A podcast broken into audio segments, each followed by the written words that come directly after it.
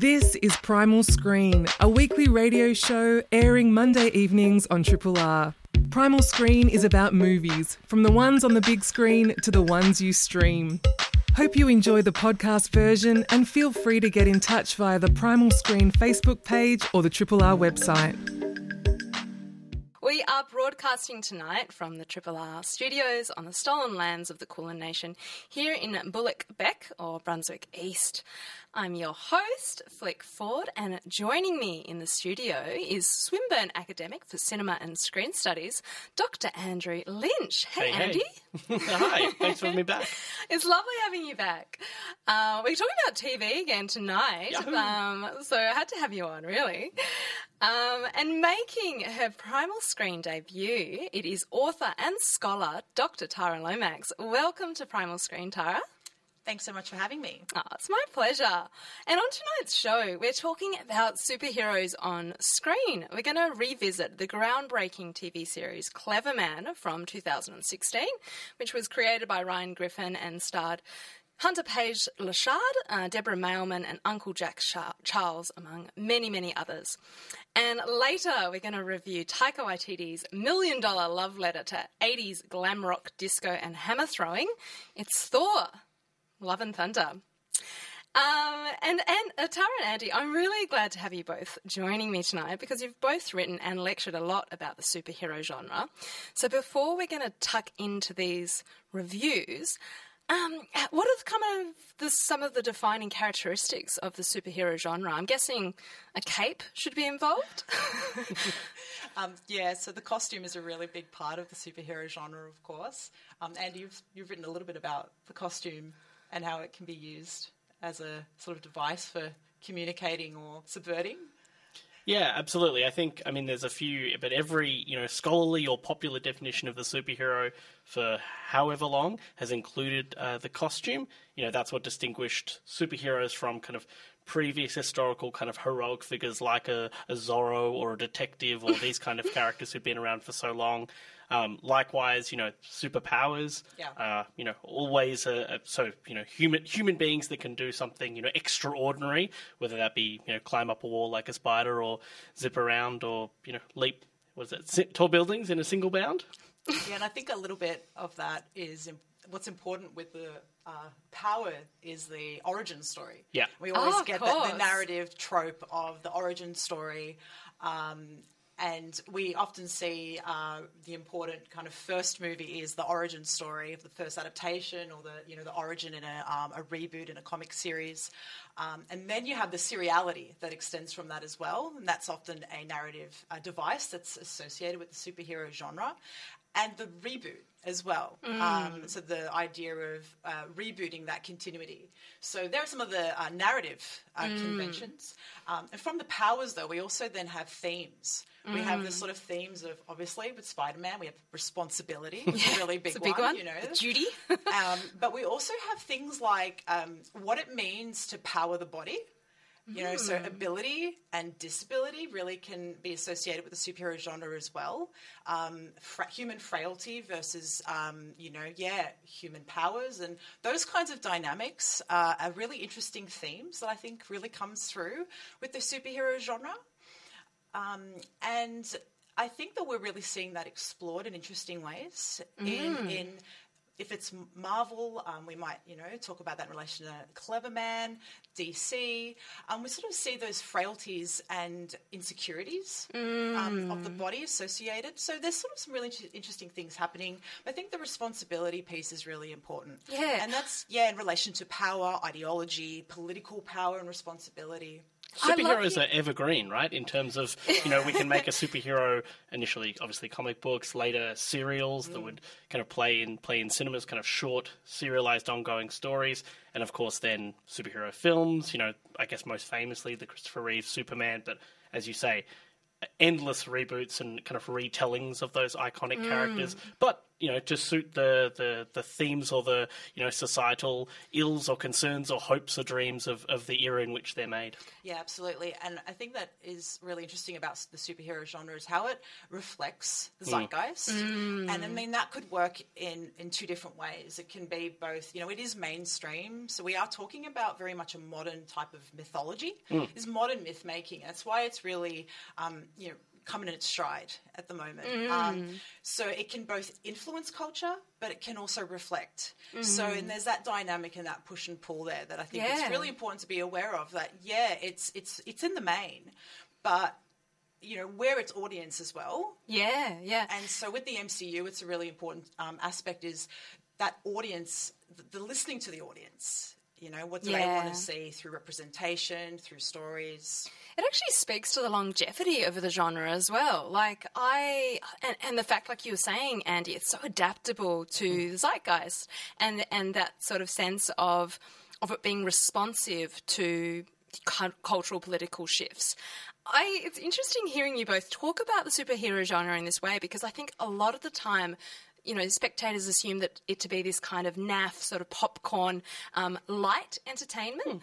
And I suppose you know you've both spent um, a lot of time researching these these genres, so you're able to find these depths to it. And and sometimes there's that sense of, and comic comic books often are faced with the same criticism, but they're also able through this kind of almost like pulpy approach. Um, deal with some really um, tough discussions and political issues, and we're going to touch upon some of those later, I think, especially in our discussion of Cleverman. And Cleverman's an interesting one, and we'll touch upon that later. I don't want to unpack too much. Um, but with the formal, you were talking before about how these these the genre is often set up with the origin, and then going into all the different. Um, spe- specific issues with like the superpower. Is this coming from? Is it following that same format that was developed in comic books, or did the films come first? Is it comic books really started with this genre? Am I right? Yeah, so it, it, extends from comic books primarily, American comic book tradition. But even before that, um, it comes from the literary traditions of um, whether it was um, uh, literary serials, um, but also radio serials. Oh, really? I didn't know so, that. yeah, okay, that's, very quite interesting. A nice, uh, like, sorry for this. Um, yeah, so it does have a, an earlier tradition. And so it, it is very um, compatible with different types of serial storytelling across different media. Um, but it has its sort of most formalized expression in the American comic book Mm. um, boom, you know, from the from the 30s, and that's more your traditional costumed superhero. Yeah, right? gotcha. Your super, your Superman and, and your Batman, Yeah. etc. Um, but earlier than that, um, we can also chart a connection to the old West vigilantes, the masked vigilantes, Oh, yeah, like yeah, you yeah. mentioned Zorro earlier. Um, and so there are connections too between the West, the tropes of the Western genre, yeah, uh, and the superhero genre. yeah, So we can sort of see a lineage of some of those conventions, but also the the superhero genre. Um, and I think this will become relevant too when we talk about Clever Man. Um, the superhero genre is very American, yes, right? Yes, It's very born from American individualism and exceptionalism. So it is really interesting to see then what happens when we try and put that in Australian context. And yeah. and our two examples are by non-Americans. Absolutely. So I think it's going to be a good chat tonight.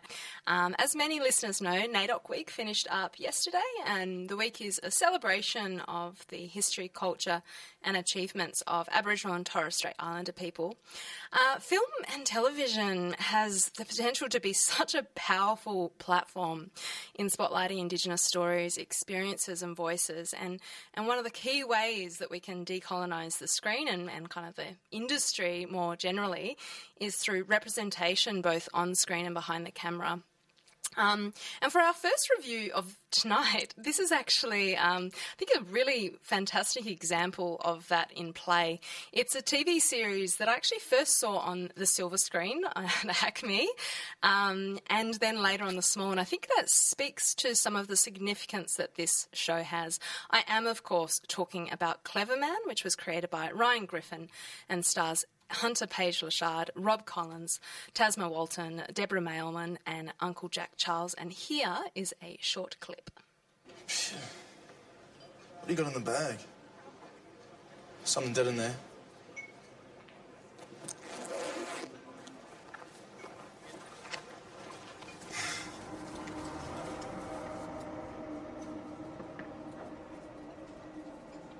Take it. Go on. Your father would want you to have this. Hey, it's not a toy. Sure, Jimmy, whatever. Look at me. You're a man now, son. You need to start acting like one. Um, so yeah, you, we're talking about Clever Man tonight, and Tari, did you want to just start up with what your article? Yeah, sure. So we we're talking about Clever Man and uh, my article in Senses of Cinema. And um, I was provoked to write the article um, after I read a review about Clever Man that said uh, it was too busy uh, building a world to tell a story. And I, I found that such a fascinating idea um, because it reflects two really interesting things that, that it's happening with narrative at the moment. And we often put a lot of emphasis on character and plot and story. And setting is seen as something that, yeah, sure, we furnish a, we furnish a setting, we have a setting, we have a space, we have a background. Um, but in sort of narratology and theories of uh, of storytelling, a setting is not given as much emphasis, and we don't put as much uh, privileging of how important setting is. And so, in a in a world of franchise filmmaking, and franchising is a pr- primary expertise I have, um, world building is is really important. Um, and the idea that a world is enriched with life and and is a storytelling vehicle is really important. But for Cleverman especially, I I find it really important because um, land and um, you know yeah the, the land is so important to Indigenous culture. And so I this this review that said it's too busy build, uh, building a world to tell a story. I said no, the, the kind of missing world the is the story. Absolutely, The world is the story. Yeah. Um, and yeah, Yeah. It's, it's it's implicated in you know so much history yeah. and struggle. Yeah, I um, I'm sorry to the listeners. We did have a bit of a technical issue there, where I think we cut out for a fair bit there. Um, I just noticed on our levels that it wasn't quite going through. Um, so if you've just tuned in and you're curious about exactly what Cleverman is about, I suppose most people would have been familiar with this TV series. It did come out back in two 2016. It was on ABC iView. Um, it is now available on Stan, which is really exciting. I'm glad that it still has some sort of life on there. Um, but yeah, the basic premise, I I feel like was really popular at the time is is kind of this world between the Hairies, who are these like hairy supernatural people, and and kind of just modern day this dystopian um, modern day dystopia. Um, it's really fascinating kind of setup. I remember watching it and feeling so thrilled by um, the setup, and I, I think there's something really energetic. It has a, an amazingly 80% Indigenous cast and crew, which is unheard of, and I think it's really important to understand that this hasn't occurred in a vacuum, that there is a long history of um, money being put into Indigenous communities, particularly in film and television. Um, first in radio, but then uh, kind of extending out. And that happened in like the 80s. And then we're seeing, particularly in the early 2000s, we finally saw the fruits of a lot of that labour of people being trained up in community and therefore being able to tell those stories. Um, Cleverman's really curious, and you touch upon this in your article, Tara, of um, the way in which it actually goes starts as a TV series and then it comes. It came out as a, a comic book recently. Yeah, oh, kind of recently. So the first issue of the comic book was published by Gestalt Publishing, this Gestalt Comics, um, a WA indie uh, Australian comic book publisher.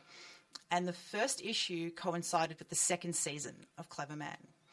And the second issue had a bit of a delay, if I remember correctly, and it came out a bit after the second season. But the comic book, uh, it doesn't actually feature Cohen, the clever man, in it. Yeah. Um, but it has this beautiful epilogue that explains that the clever man, you know, occupies a space between, you know, the real and the dreaming. He's this conduit. Yeah. Between.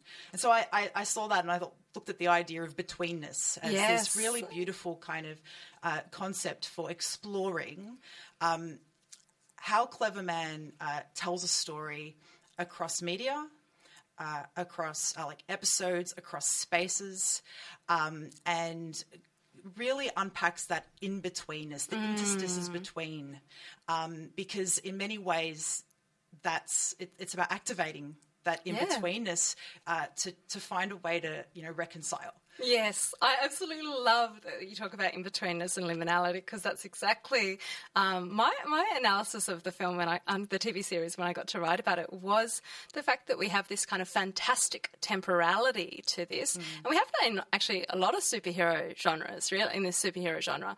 You know, this sense of another time and place, and I think when we're talking particularly about the trauma of Australia's past and present, really, um, there's this real disruption of time and place. And so I love that the genre lends itself in this formal way to the content of the TV series. And Ryan Griffin is so wonderfully outspoken on Twitter. I absolutely love following him. He's wonderful. I remember him coming out against Bill Leak, who's a cartoonist. Um, I don't think he's working anymore, but he had a terribly racist. Um, uh, cartoon that was published, amazing, I can't believe this got published, about Aboriginal dads and a really derogatory comment about Aboriginal da- dads. And Ryan Griffin started the hashtag Aboriginal dads and was just showing pictures of of you know dads with their kids to say actually this is what Aboriginal dads look like, and I, I think that that lends itself so well, and you see that surface in Cleverman, and you see that with the we've we played some Briggs before with A.B. Original.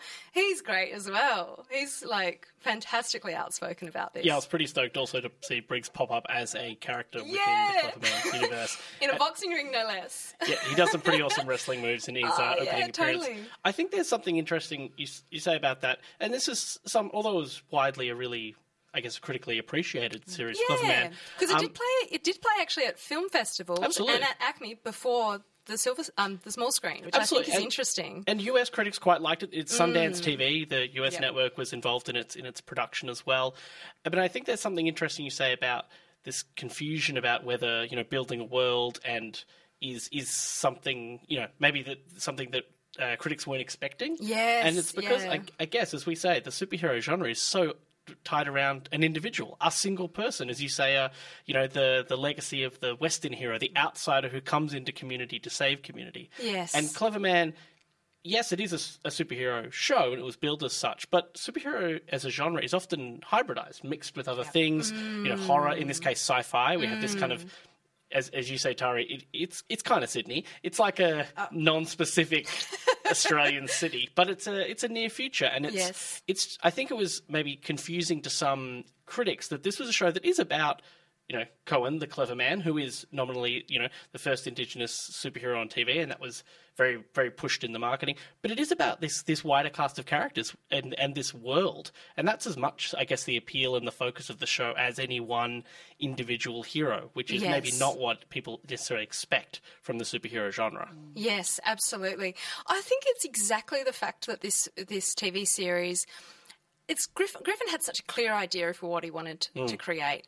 He, he talked about the fact that his son he wanted his son to have um, a black black superhero and a black BLAK, you know, specifically. And it felt so fresh. I remember sitting there in the ACMI Theatre watching it and just feeling like really energized by the fact that I hadn't actually seen this on screen mm-hmm. before.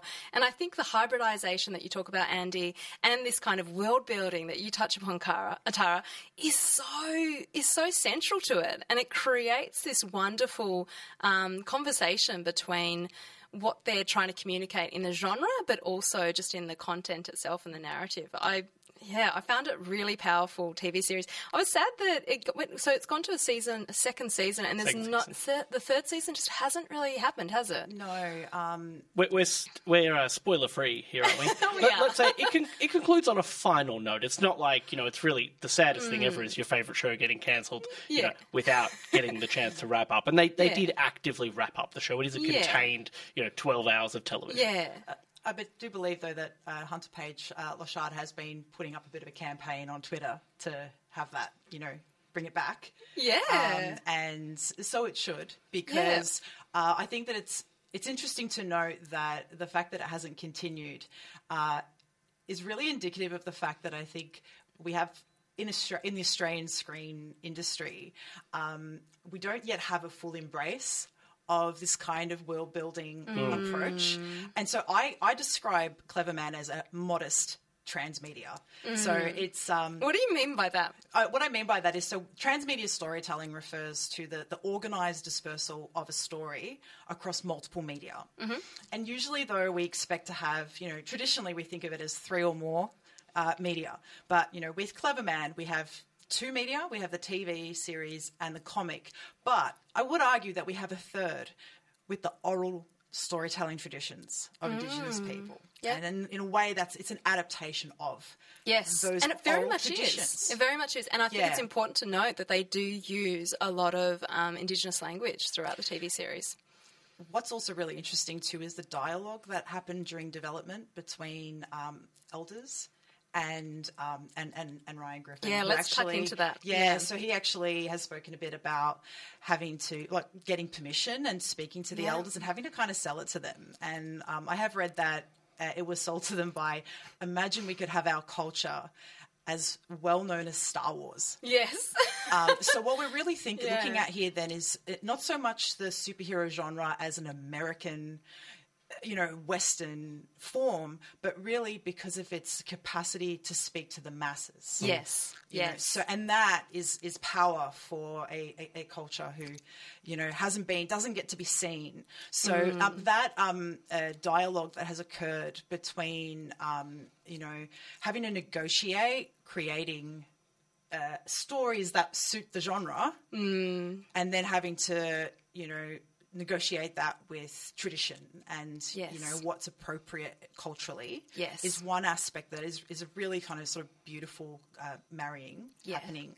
But I think also with um, with the point I was sort of uh, leading into earlier about Australian um, storytelling is th- this sort of form of franchise filmmaking doesn't always have to be blockbusters. yeah, It doesn't always yeah. have to be multi-million, billion-dollar, uh, big branded things. It doesn't Get have to be We'll get to Marvel. that later. It doesn't have to be Marvel. It doesn't have to be to say, we've Star Wars. And superheroes tonight. don't have to be Marvel. That's there, there is exactly right. superheroes beyond Yeah. The comic book page, beyond DC, beyond Marvel. I think Yeah. that's exactly though what Griffin is trying to get at. Yeah. That we can claim it and reclaim it. And I, I, when I mentioned decolonization of the screen, I think this is exactly what I had in mind. And I, I, I know that you know there's some you know critics who don't love Clever Man. I, I think that there's so much to it, and I really hope that um, if there's not more TV series of this, I hope there's some more comic books. I highly recommend checking it out. It is currently available to stream on Stan.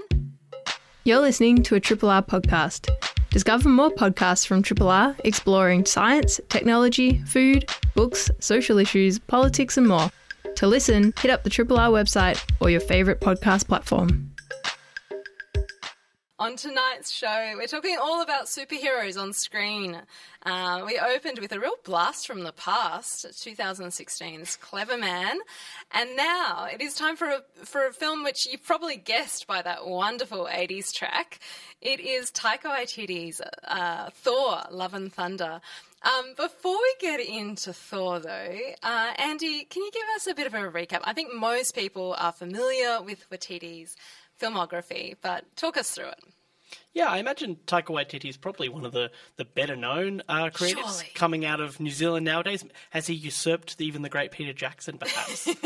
Maybe. So Taika Waititi, as you might imagine, is a New Zealand uh, director largely, but also writer and occasional actor as well. Uh, he does star, or not star, but he's usually supporting roles in many of his films.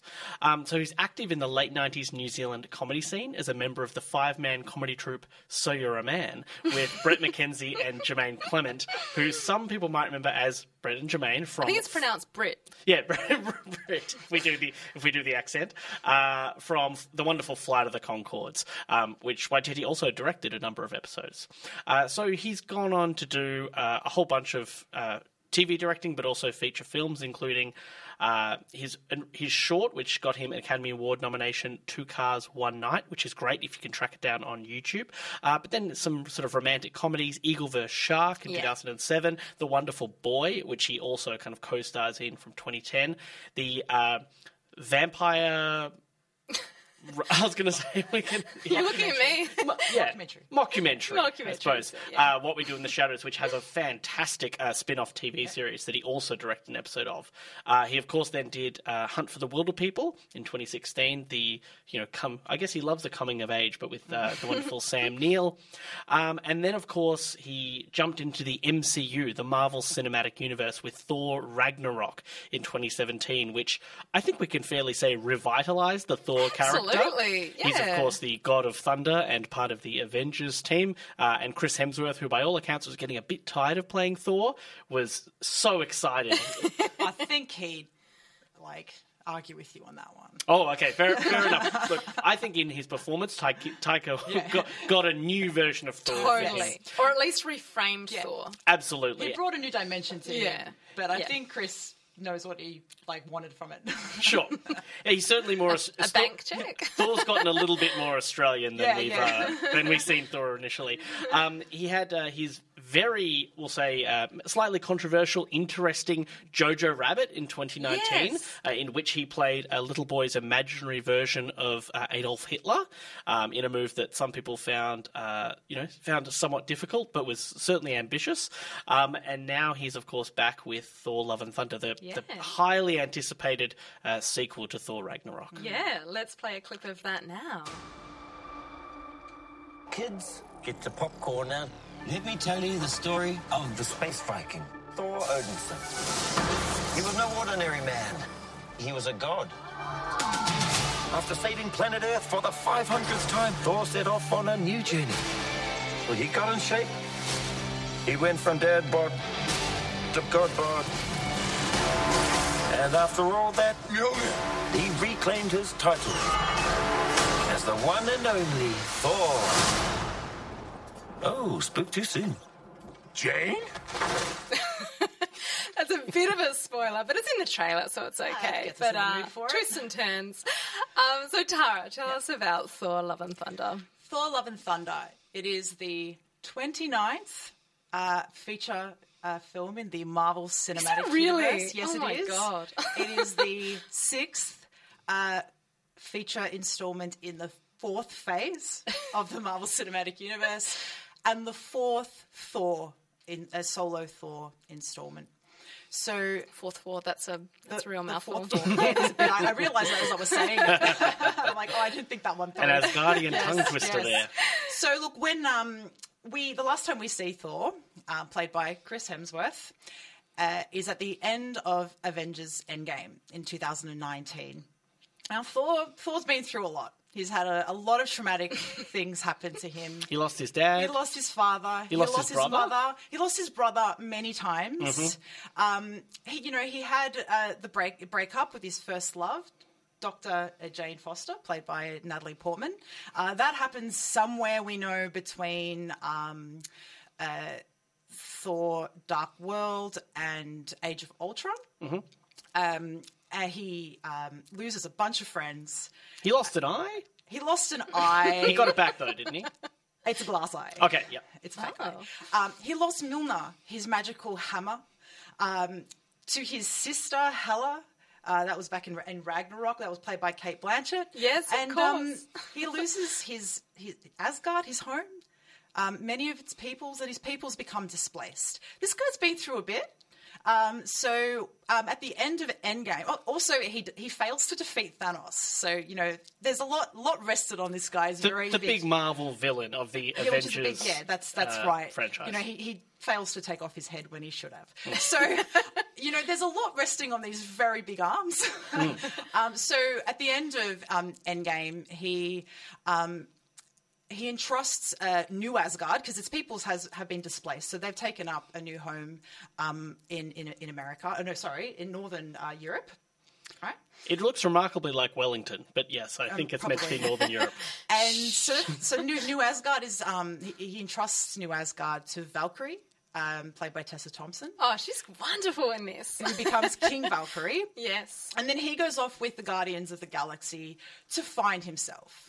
So when we meet him in Thor: Love and Thunder, he's still struggling with this. Yeah. um, he's really he hasn't quite he hasn't quite got there, and so um, you know he's there's still soul searching. He's you know going through space adventures, and um, like all heroes, what they really need is a villain to give them some conflict. so the And villain. what a villain they get. I actually did not recognise Christian, Christian Bale, Bale, until my partner was like, "That's Christian Bale." I was like, "No, surely not." He's in skinny Christian Bale mode, a la the machinist back in the totally. day. He It did is. remind me a lot of the machinist, mm. his Yeah, physique, didn't it? Well, he looks a bit like Voldemort. I heard him described, and maybe by Taika himself, as Voldemort with the nose, and I think that's very accurate. Who you know was played by Ralph Fiennes, and so we've got Christian Bale, another very kind of like considered cinema actor. Mm-hmm. Um, I thought it was really interesting casting for this. Yeah, so just to add to that, though, i in the comic, he does look like Voldemort. Oh, and does so there was a Oh, concerted decision, apparently, to change his look a little bit, not to confuse with Voldemort. Yeah.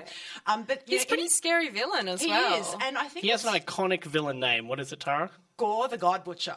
The God Butcher. So um, Gorr is an unspecified is an unspecified alien race, and he's had a crisis of faith. When you fir- first see him, he's a very religious man. He's had a crisis of faith, not because he finds out that gods don't exist, but because they do exist, and they're not very nice. no. Right. I thought that was very. I thought that really tapped into some of the apathy I think that has been um, brewing in modern times for quite some time. You know, like I They say never meet your heroes, right? Yeah, and that is Yeah. a theme running through this yeah, movie, isn't it? Absolutely. Yeah. Yeah. Um, so he um, gains possession of a sword called the Necro Sword. Can really uh, assume that there is. It's not happy roses with this sword. it's a dark and dangerous sword that can kill gods. Yeah. So he uh, goes off to get revenge uh, on gods, and then it's it's Thor's turn.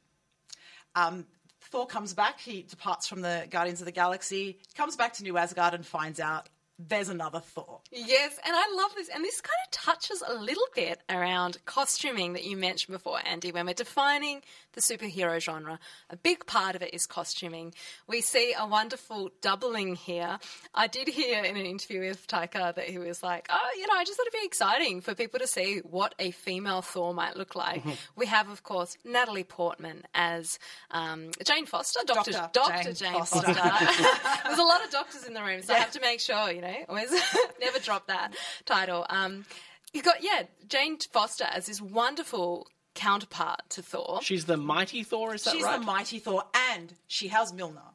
Yes, It's not a yes, spoiler, she has Mjolnir. Yeah, an important reclaiming there um, and repositioning of power. Um, I feel like uh, there's been. Oh, I looked at the reviews. Look, the reviews for Thor: Love and Thunder haven't been very kind. Very mixed. Very mixed, yeah. That would be the nicest way to put it. um, I had tremendous fun watching this. I I actually really loved Thor Ragnarok, so I Hmm. suppose I was always going to be enjoying this.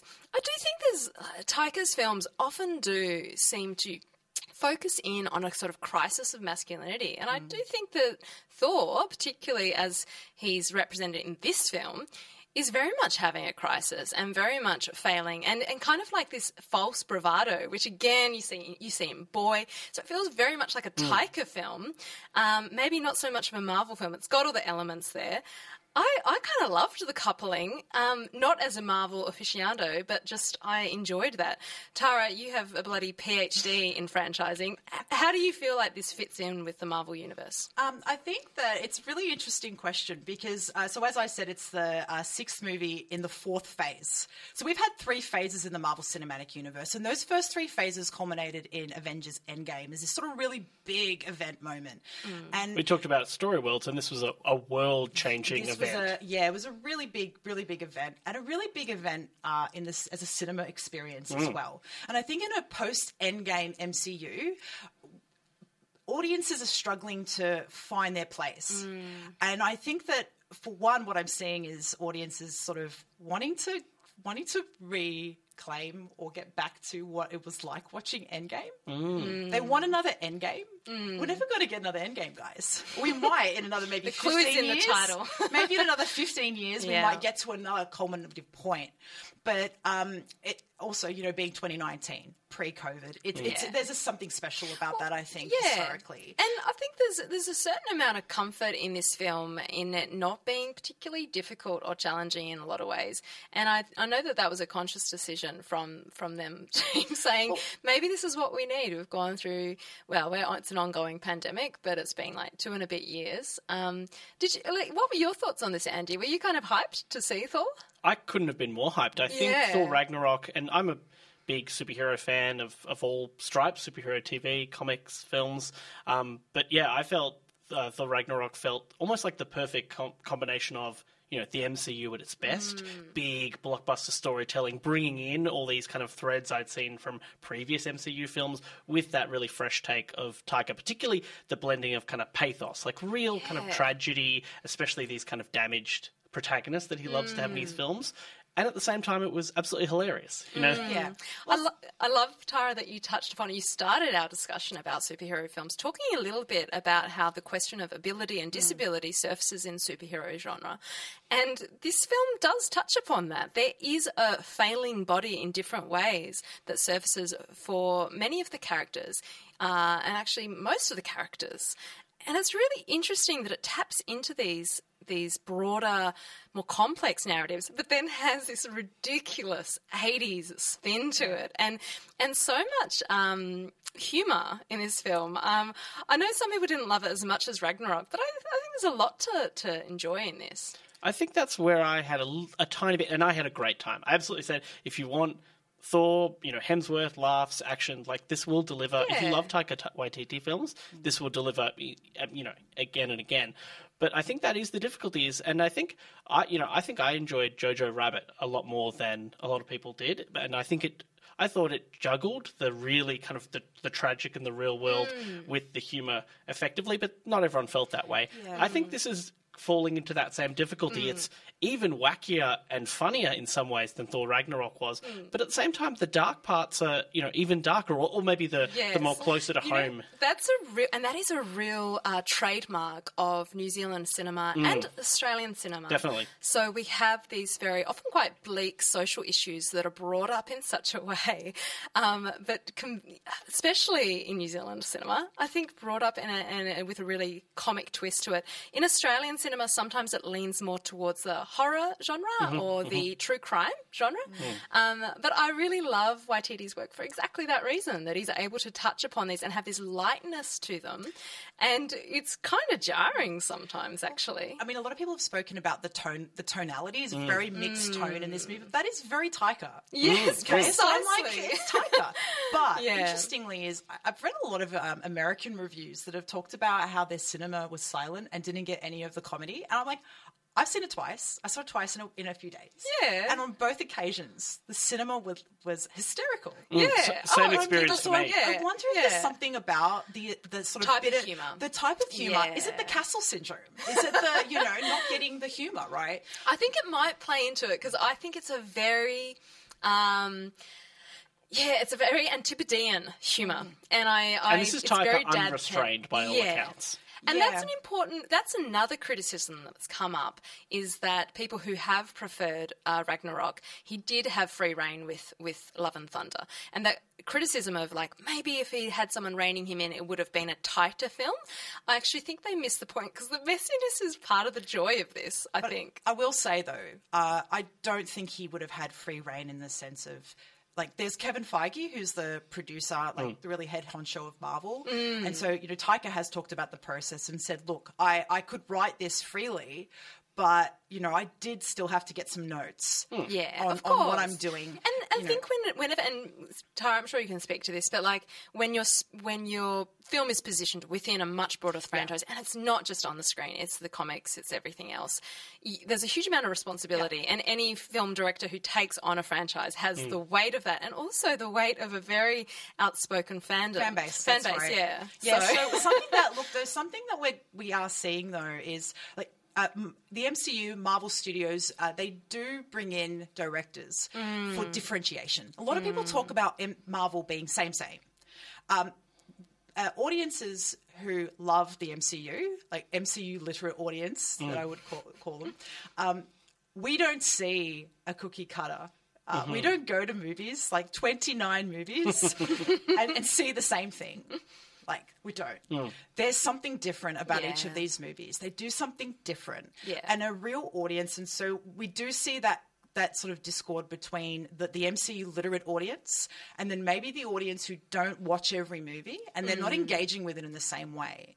Um, but directors, auteurs, that kind of vision is one of the strategies that is brought in for differentiation. And Taika's one of the one one of the directors who's shown that it is possible to do what you need to do for the MCU and what the needs of the franchise, and at the same time do something a little bit different and work within that. Yeah. So that ability to work within the constraints is a type of uh, approach to directing that not all authors or directors are equipped for. Yeah. And some have the skill set for it. Um, something, though, I find interesting with uh, Thor: Love and Thunder is the uh, presence of children. and I don't know if you all Yeah. know that um, all the, the children in this movie were actually the the, the, the children of the cast and crew. Oh, really? Oh, Yeah, well, that makes it uh, easier. all of Chris's, oh, Chris, you know, first name basis. Yeah, Chris. Um, uh, all of his kids, children, yeah. uh, Natalie Portman's children, Taika's children, um, d- the producer's children. So it was a bit of a family affair, Oh, right. um, and that allowed them to have a family vibe on set.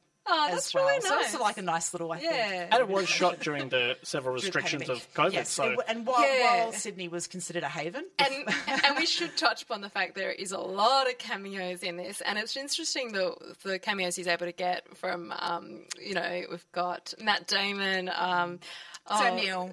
Yeah, Sam Ru- Neill, Russell. Crowe makes yeah, a very there's famous lots. appearance. Um, apparently, largely that was who was available nearby with all these yeah, lockdowns. maybe so who needed impressive. a who needed a visa to Sydney for a little bit. um, but I think we can all agree that everyone should check it out, at least at the cinemas. Thor, Yeah. Love and Thunder. It's playing at all major and independent cinemas. On tonight's show, we talked about superheroes on screen. We revisited the 2016 TV series Cleverman, created by Ryan Griffen.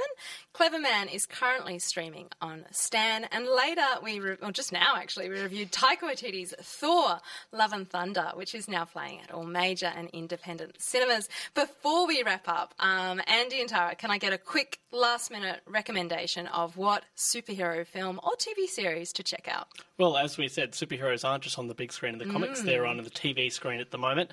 My current recommendation is Amazon Prime Video's The Boys, which has been a huge success for them. Stars a couple of New Zealanders, the wonderful Karl Urban and Anthony Starr.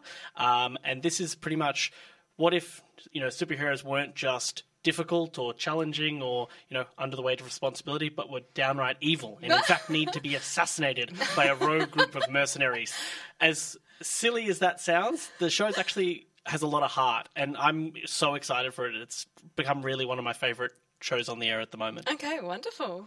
And my recommendation is Disney Plus's The Ms. Marvel, uh, which is a, another MCU uh, output. Um, it is the beautiful story of a uh, Pakistani uh, Kamala Khan who um, finds out she has pow- she has powers. I'm not going to tell you how, um, but we get a, a beautiful exploration of her culture and her religion, her family. And It's a real uh, and a real nice different aspect of the MCU as well. So I highly recommend it. Disney And what's Plus. Ms. Mar- oh, Ms. Disney Marvel, Plus. Disney Okay. Plus. Wonderful. Um, a big thank you to my special guest reviewers for tonight, Dr. Tara Lomax and Dr. Andy Lynch. Thanks for listening to Primal Screen, a weekly radio show airing Monday evenings on Triple R. Hope you've enjoyed the podcast version and feel free to get in touch via the Primal Screen Facebook page or the Triple R website.